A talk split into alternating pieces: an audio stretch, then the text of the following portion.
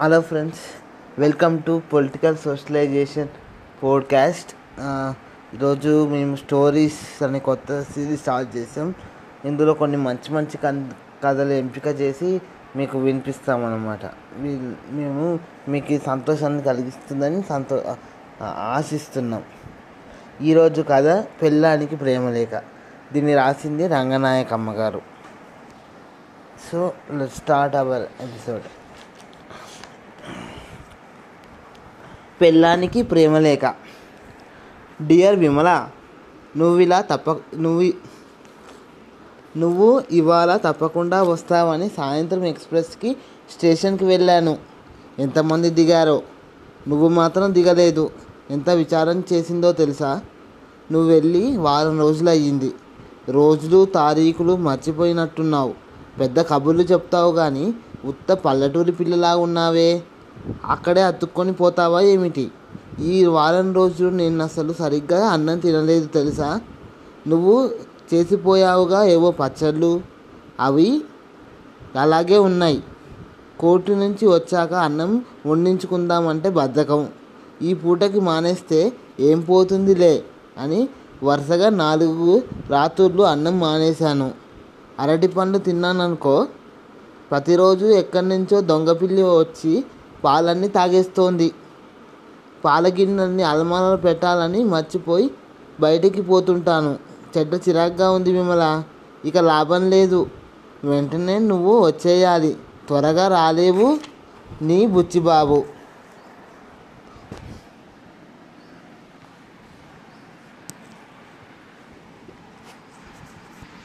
నా Buchibabu, my dear, నీ ఫస్ట్ల ఉత్తరం అందింది. నేను వస్తున్నానని రాయకుండా నువ్వు అసలు స్టేషన్కి ఎందుకు వెళ్ళావు? నేను రాలేదని విచారం వేసిందా? నాకేం జాలి వేయలేదులే. నువ్వు అన్నది నిజమే. నేను ఇక్కడ రోజులు తారీఖులు అన్నీ మర్చిపోతున్నాను. కాలం మహాభారంగా గడపాల్సిన వాళ్ళకి ఆ లెక్కలన్నీ 6 నెలలంత తర్వాత ఇక్కడ మా వాళ్ళతో, నా స్నేహితులతో, అబ్బా మళ్ళీ వీళ్ళందరినీ వదిలి ఎలా బతకగలనో తెలియడం లేదు. ఆరోగ్యానికి, దేశానికి కూడా. ఈ వారం రోజులు అన్నం తినలేదా? మంచిదే, ఆరోగ్యానికి దేశానికి కూడా. ఈ పూట అన్నం తినకపోతే ఏం పోచిందిలే అని మానేసావు కదా. మర్నాడు తెలిసిందా ఏం పోయిందో? ఏమీ పోలేదు కదూ. సర్లే, ఏదన్నా పోయినప్పుడు తినడం ప్రారంభిస్తే సరి. అయినా అది బద్ధకం అనుకుంటున్నావు నువ్వు. కాదు, ఆకలి మందగించడం మంచిది కాదు. ఆరోగ్యంగా ఉన్న డాక్టర్ని సంప్రదించు. నేను చేసిన పచ్చళ్ళన్నీ అలాగే ఉన్నాయా? అయితే పర్వాలేదు. అవి 4-5 నెలల వరకు పాడు కావు. నీకు పనికొస్తాయి. పాలగిన్ని జాగ్రత్తగా అలమారులో పెట్టుకుంటే పోలా. ఆ మాత్రానికి నేను రావాలా? పైగా పిల్లిని పట్టుకొని దొంగ పిల్లి అంటావా? వంటింట్లో గిన్నెడు పాలం మీగడ తేలుతూ కనపడుతుంటే తాగకుండా వెళ్ళగల పిల్లి ఈ సృష్టిలో ఉంటుందా? నువ్వు పిల్లి జన్మ ఎత్తినా అలా ఉండలేవు. అయినా నీ మాటలు వింటుంటే పిల్లి ఏమనుకుంటుంది? ఈ మానవులకెంత స్వార్థం. ఆవుల్ని మేకల్ని కట్టేసి వాళ్ళదేదో హక్కుదారుల్లాగా సిగ్గు లేకుండా పాలన్నీ పిండుకొని తాగుతారు. ఎప్పుడన్నా మనం కాసిన పాలు రుచి చూస్తే కొంపలంటుకుపోయినట్టు గోల చేస్తారు. పుట్టింట్లో ఉన్న పిల్లలకు కూడా రాసుకుంటారు. రాయడానికి ఇంకేం లేనట్టు. హే హే హే, ఏం మనుషులు అని నవ్వుకోదు.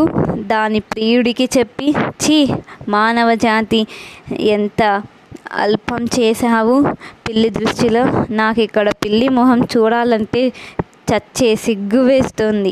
అందుకే నేనిప్పుడు మనకి నోరుంది కదా అని నోరు లేని వాటి గురించి ఇవి అవి మాట్లాడకూడదంటాను. నేను వెంటనే వచ్చేయాలా? ఎందుకు? నీ ఇబ్బందుల్లో నివ్వగల సలహాలన్నీ ఇందులోనే రాశాను. నీ ప్రతి ఉత్తరానికి వెంట వెంటనే రాస్తూ ఉంటాలే, ఈ మాసానికి వెంటనే వచ్చేయాలా, ఇక్కడే ఉంటాను. విమల. డియర్ విమల, నీ తిక్క ఉత్తరం అందింది. చదవడానికి సరదాగా ఉంది కానీ ఒళ్ళు మండింది. ఏ బండికి వచ్చేది ఆఖరిన ఒక వాక్యం రాస్తాను అనుకున్నాను. అమ్మాయికి సరదాకి కూడా వేళపాలా ఉండాలి, తారీఖులు అవి కుదరాలి. ఎందుకు రావాలి ఏమిటి నీ పెంకిరాతలు నువ్వును. పోనీలే అని ఈసారి క్షమిస్తున్నాను. ఇంకా జాప్యం చేయక వచ్చేయి. అసలు నిన్ను పంపడం నాకు బుద్ధి తక్కువైపోయింది. పోనీలే, ఒకసారి పుట్టింటికి వాళ్ళని చూసి వస్తుందని జాలిపడి పంపిస్తే నన్ను ఏడిపించే దొంగ వెధవ పిల్లిని వెనకేసుకొస్తావా? నువ్వు ఇంకా ఈ జన్మలో మీ ఊరు ముఖం చూడగలవేమో ఆలోచించుకో. పచ్చళ్ళన్నీ అయిపోయాయి. నిన్న కూర్చొని తినేసి ఖాళీ జాడీల్ని ఆ మూలన పారేసా. నిన్నటి నుంచి హోటల్ భోజనం ప్రారంభించా. అయినా నాకు ఆ తిండి పడదని నీకు తెలుసు. నేను చదువుకునే రోజుల్లో హోటల్ కూడు తిని చచ్చే జబ్బుపడి బయటపడ్డ స్టోరీ నీకు గుర్తుంది కదూ. యువతల నేను ఇంత ఇబ్బంది పడుతుంటే నువ్వు ఇక్కడ హాయిగా కూర్చొని ఎందుకు రావాలని ప్రశ్నలేమిటి? తలుచుకుంటే ఒళ్ళు మండిపోతుంది. నన్ను అగ్నిశాస్త్రిగా పెళ్లి చేసుకున్నావా లేదా? అలాంటి భర్త దగ్గరికి భార్య ఎందుకు రావాలి ఏమిటి? అది నీ ధర్మం, కర్తవ్యం, బాధ్యత, విధి, డ్యూటీ.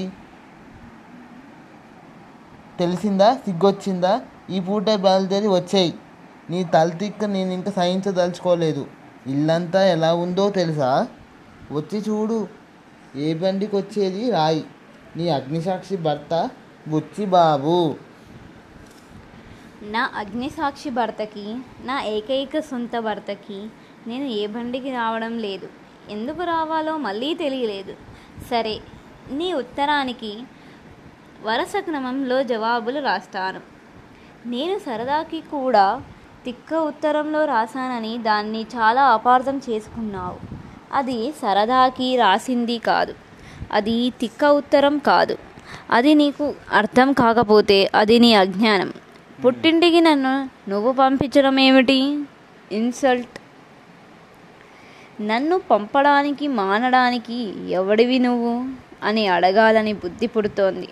పోనీ బాగా మర్యాదగా గౌరవంతో ఎవరు తమరు అంటున్నాను.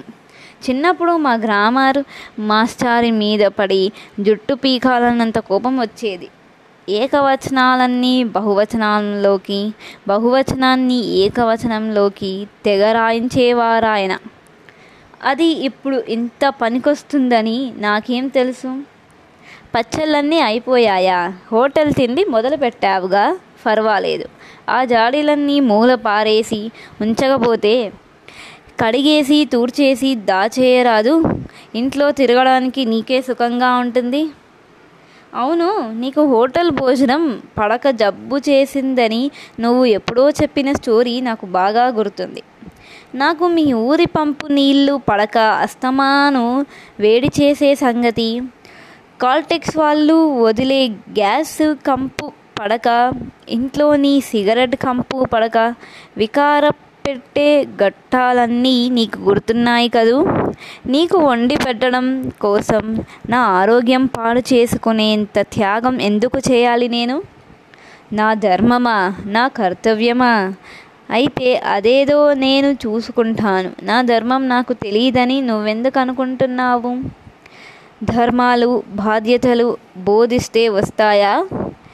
అంతరంగంలోంచి పొంగుకొని రావాలి కానీ గాలి పీల్చడం నా ధర్మం, నా విధి అనుకొని గాలి పీలుస్తామా? పీల్చకుండా బతకలేముగా. అంత సహజ ధర్మాలే ధర్మాలు కానీ భర్తకి వంట వండడం, జాడీలు తోమడం, పిల్లల్ని తోలడం ఇవా ధర్మాలు? ఇవన్నీ ఉత్త దరిద్రపు చాకిరి. ఇల్లంతా ఎలా ఉందో చూడ్డానికి నే రాదలుచుకోలేదు. కావాలంటే ఫోటోలు తీసి పంపించు. నా సలహాలు రాస్తాను. నువ్వు నివసించే ఇల్లు నువ్వే పరిశుభ్రంగా ఉంచుకుంటే నువ్వే సుఖపడతావు, ఉంచుకోకపోతే నువ్వే కష్టపడతావు. నేను ఇక్కడ చాలా సుఖంగా ఉన్నాను. మా అమ్మ నాకెంతో ఇష్టమైన కూరలన్నీ వండి పెడుతుంది. మా అన్నయ్య రోజు సినిమాలకి తీసుకెళ్తున్నాడు. నా స్నేహితులతో కాలక్షేపం చేస్తూ చాలా హాయిగా ఉన్నాను. ఇవన్నీ వదిలిపెట్టి నీకోసం ఎందుకు రావాలి? నాకు అర్థం కావడం లేదు. ఇక్కడే ఉంటాను విమల. భార్యమణి, నీ వ్యవహారం ముద్రి పాకాన పడుతోందే. ఎంత మంచివాణ్ణి నాకే కోపం తెప్పిస్తున్నావు. ఏదో మొదటి ఉత్తరం సరదాకి రాసావు కదా అనుకున్నాను. ఇవాళకి 2 వారాలు నువ్వెళ్ళి. ఏమిటి తమాషా, ఇంత మొండిదాని అయిపోయావేం? పాడు ఊరు, మీ ఊరు వాళ్ళంతా ఇంతేనా? కేకలేసి పంపించరు? 6 నెలలు అక్కడ 6 నెలలు ఇక్కడ ఉంటావా ఏమిటి? బాగానే ఉంది. సరే, నా కష్టచరిత్ర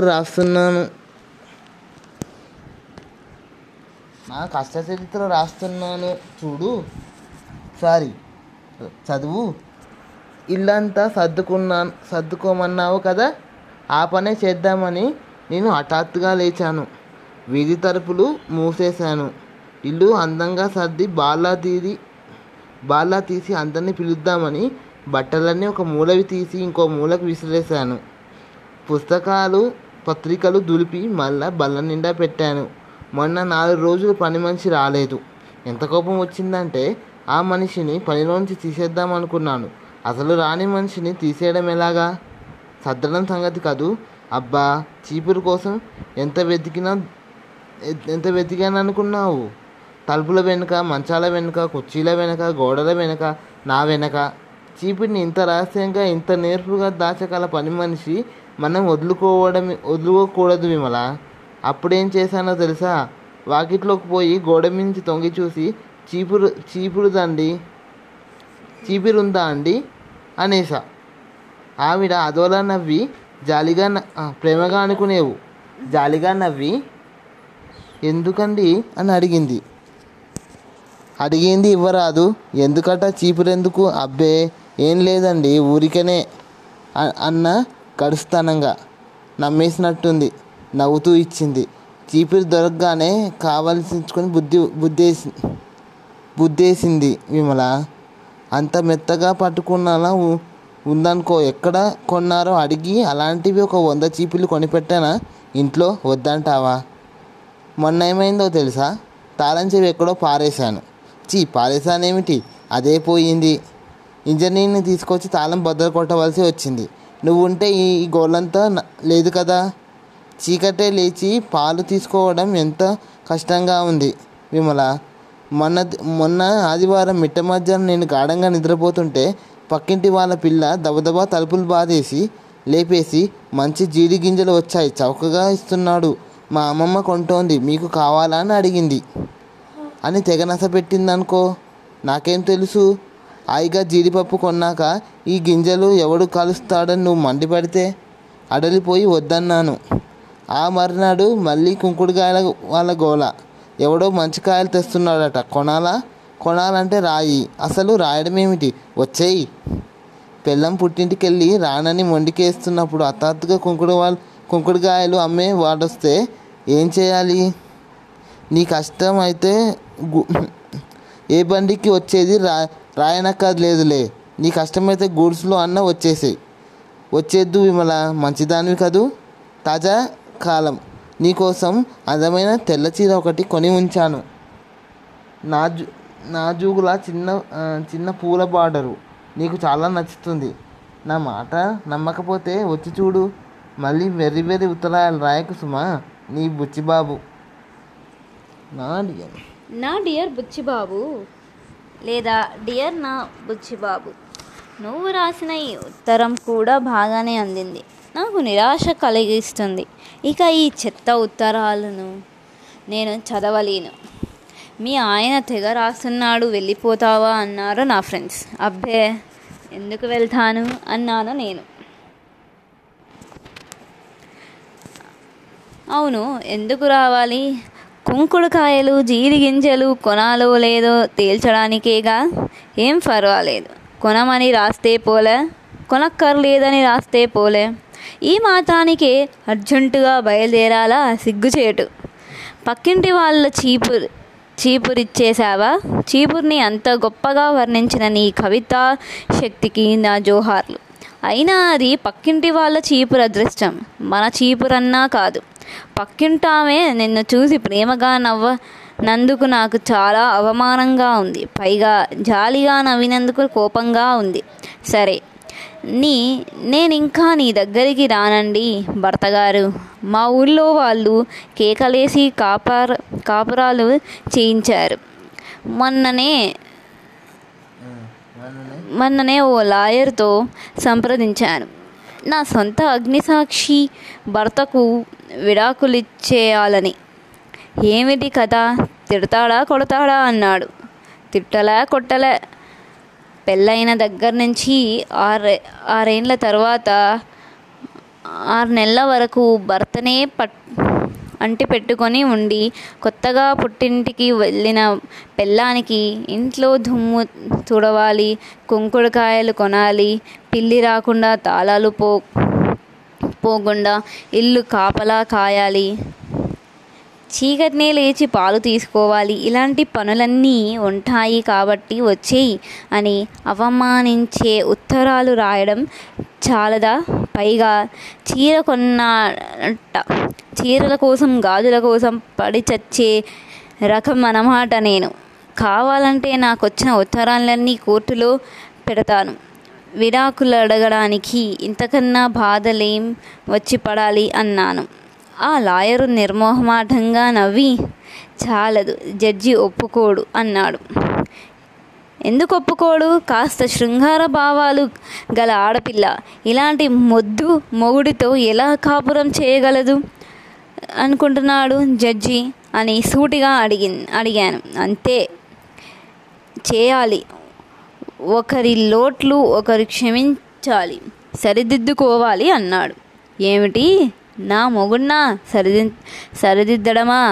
భలే, నాకెంత నవ్వొచ్చిందంటే, నవ్వితే నాకే కష్టాలు లేవనుకుంటాడని సినిమాలోలాగా ఏడ్చే మొహంతో, ముందు మీరి ఉత్తరాలు చదివి మాట్లాడండి అని ఆ చెత్తంతా ఆయన మొహాన పారేశాను అని అన్నీ చదివి ముసిముసి నవ్వులు నవ్వాడు. అలా నవ్వడం కాదు, నాకు అర్జెంటుగా విడాకులిప్పించండి అని పోట్లాడాను.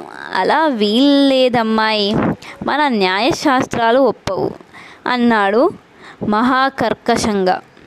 నాకు ఒళ్ళు మండి, ఒప్పవా, ఒప్పకపోతే పొమ్మను, మీ న్యాయశాస్త్రాలన్నీ కలిసి నన్నెలా మౌడి దగ్గరికి పంపిస్తాయో నేను చూస్తాను అని సవాల్ చేసి వచ్చేశాను. అసలు ఈ లాయర్లకి, జడ్జీలకి, ఎవరికి పెళ్ళాళ్ళకి ఎలాంటి ఉత్తరాలు రాయాలో తెలియదని నా గాఢ నమ్మకం. లేకపోతే నా బాధెందుకు అర్థం కాదు. ప్రేమ కోసం ఆరాటపడే ఒక హృదయానికి న్యాయం చేయలేవన్నీ న్యాయశాస్త్రాల అన్యాయ శాస్త్రాలు కానీ. సరేలే విమల,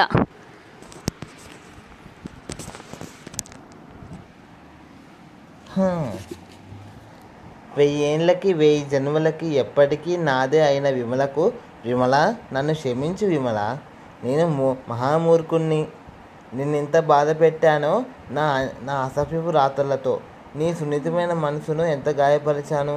ఇప్పుడు తలుచుకుంటుంటే నాకే సిగ్గేస్తోంది. నీకు తెలీదు విమల, నువ్వు లేని ఈ కాలం అస్సలు నాకు గడిచిందా స్తంభించిందా కానీ, నీ ఎడబాటు ఇంత భారంగా ఉంటుందని కానీ నాకు ముందే అర్థమైతే నిన్ను వెళ్ళవద్దని బతిలాడుకునేవాణ్ణి, లేకపోతే నన్ను కూడా నీతో తీసుకుపోమనేవాణ్ణి. నా మీద జాలి కలిగి తొందరగా వస్తావు కదా అని లేని కష్టాలు సృష్టించి రాశాను. రాజమార్గం వదిలేసి తప్పుదారులు దొక్కాను. అది నా అజ్ఞానమే కానీ నీకు తక్కువ విలువ కల్పించలేదు విమల. అసలు నువ్వు ఇంట్లో నన్ను కూర్చోబెట్టి నా రుచి కోసం, నా సౌకర్యం కోసం తగని పనులన్నీ కల్పించుకొని చేసి విసుగెత్తిపోతున్నావేమో అనిపించింది ఎన్నోసార్లు. నీకు సాయం చేసి నీ శ్రమ పంచుకున్నట్టు నాకేమి గుర్తులేదు. ఇక్కడ జీవితం నీకు భారంగా ఉందేమో, నా ప్రవర్తన వల్ల నీకు ఏమీ ఆనందం కలగట్లేదేమో, కానీ ఒకటే ఆలోచించగా ఉంది నాకు ఇప్పుడు. నీకు అక్కడ సంతోషంగా ఉంటే ఎన్నాళ్ళైనా ఉండు విమల. నేనేమీ ఇబ్బంది పడడం లేదు, కానీ నేను సంభించిపోతున్న గొప్ప కష్టం నీ ఎడబాటే. నువ్వు నన్ను ఇంత వశం చేసుకున్నావు నాకు ఇంతవరకు తెలీదు. నా శాంతి, నా సుఖం, నా ఆనందం, నా సమస్తం నువ్వు పట్టుకుపోయావు. అసలు నువ్వు నా జీవితంలో రానప్పుడు నేను ఎలా జీవించానో, ఎందుకు జీవించానో ఇప్పుడు అర్థం కావడం లేదు. నిన్ను చూస్తూ ఉంటే ఎప్పుడో ఏదో సంతోషంతో, నాకే అర్థం కానీ ఏదో ఆనంద పరవశంతో ఓలలాడుతూ ఉంటాను.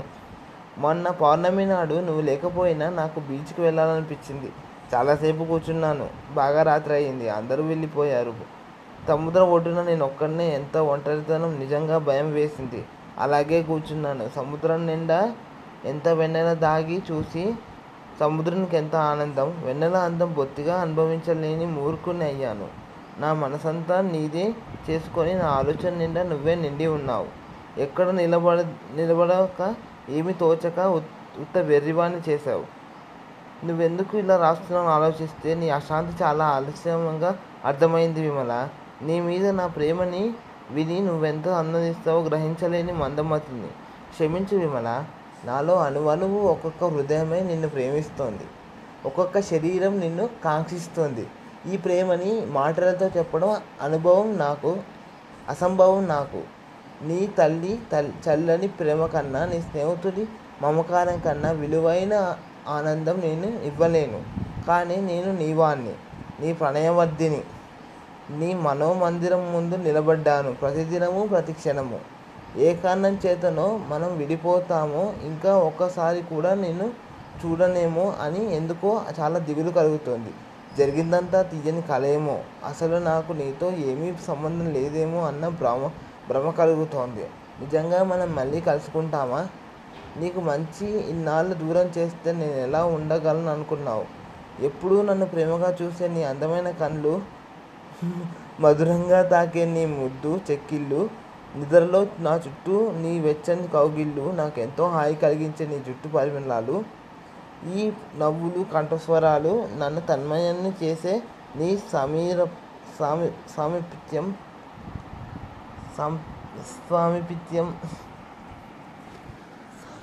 సాపత్యం నాకు ప్రసాదించడానికి రా విమల. నా భయాన్ని పోగొట్టు, నాకు ధైర్యం చెప్పడానికి రా విమల. నీ మధుర ప్రేమ ఆలింగనంతో నన్ను తరింపజేయడానికి రా విమల. క్షణక్షణం ఆశతో, నిరీక్షణతో నీ ప్రేమ మర్దిని బుచ్చిబాబు. బుచ్చిబాబుకి ఎక్స్ప్రెస్ టెలిగ్రామ్. 1 గంటలో నేను మీల్కి బయలుదేరుతున్నాను విమల.